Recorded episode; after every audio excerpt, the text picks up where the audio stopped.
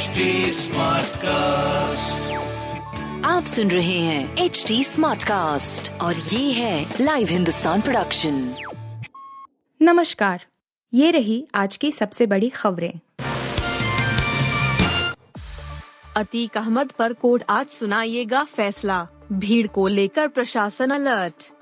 उत्तर प्रदेश का सनसनीखेज उमेश पाल हत्याकांड सुर्खियों में है। लेकिन मंगलवार को पूरे देश की निगाहें उमेश पाल अपहरण कांड के फैसले पर होंगी।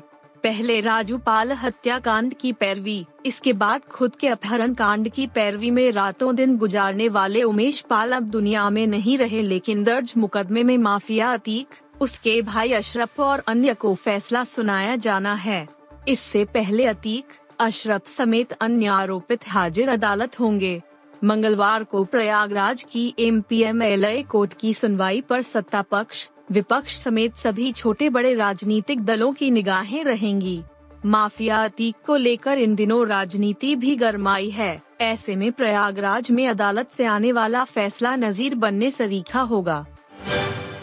रमज़ान पर मक्का जा रही बस में लगी आग 20 हज यात्रियों की जलकर मौत। सऊदी राज्य मीडिया ने बताया कि हज यात्रियों को पवित्र शहर मक्का ले जा रही एक बस पुल पर टक्कर के बाद आग की चपेट में आ गई। इस दर्दनाक हादसे में 20 लोगों की जलकर मौत हो गई और 29 लोग बुरी तरह झुलस गए। घटना सऊदी अरब में दक्षिणी प्रांत तसीर की बताई जा रही है। बस हज यात्रियों को इस्लाम के सबसे पवित्र शहरों मक्का और मदीना ले जा रही थी। रमज़ान शुरू हो चुका है और पहले सप्ताह में ही मक्का मदीना जाने के लिए हज यात्रियों में काफ़ी उत्साह है। रमज़ान के दौरान लाखों की संख्या में हज यात्री इस्लाम के पवित्र शहरों का दौरा करते हैं। एक जैसी नहीं होगी महिला और पुरुष की शादी की उम्र, सुप्रीम कोर्ट में याचिका खारिज।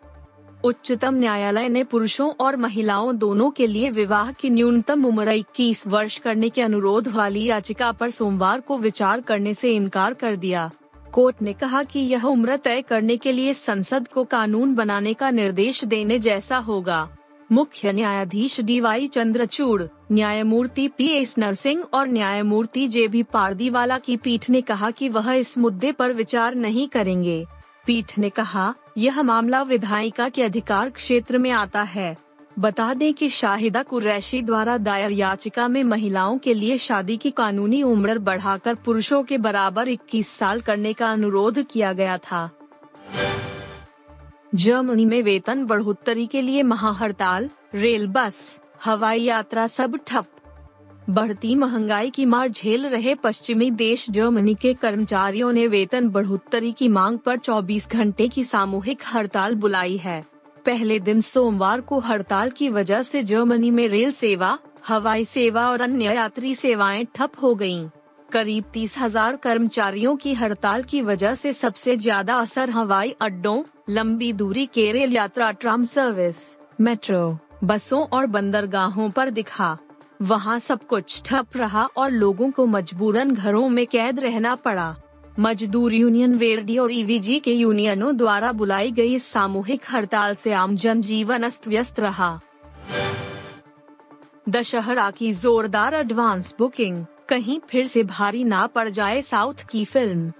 साउथ सुपरस्टार नानी इन दिनों अपनी फ़िल्म दशहरा के प्रमोशन में बिज़ी हैं। हाल ही में वो मुंबई में वड़ा पाव खाते दिखे थे। साउथ की फ़िल्मों को लेकर जिस तरह का क्रेज पिछले कुछ महीनों में बढ़ा है, उसके बाद एक्टर्स अपनी फ़िल्मों का प्रचार मुंबई में भी करने लगे हैं। शुरुआती रुझान देखें तो फ़िल्म को तगड़ा रिस्पांस मिल रहा है। ओपनिंग डे पर फ़िल्म कमाई के रिकॉर्ड बना सकती है। अनुमान है कि यह नानी के करियर की सबसे बड़ी ओपनिंग वाली फ़िल्म होगी। अगर फ़िल्म की माउथ पब्लिसिटी भी अच्छी हो गई तो यह हिंदी क्षेत्रों में कांतारा और पुष्पा जैसा कमाल कर सकती है।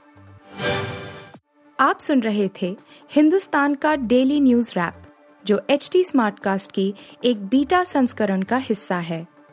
आप हमें फेसबुक ट्विटर और इंस्टाग्राम पे एट एच टी या podcasts@hindustantimes.com पर ईमेल के द्वारा सुझाव दे सकते हैं। आप सुन रहे हैं एच डी स्मार्ट कास्ट और ये था live Hindustan production smart Smartcast.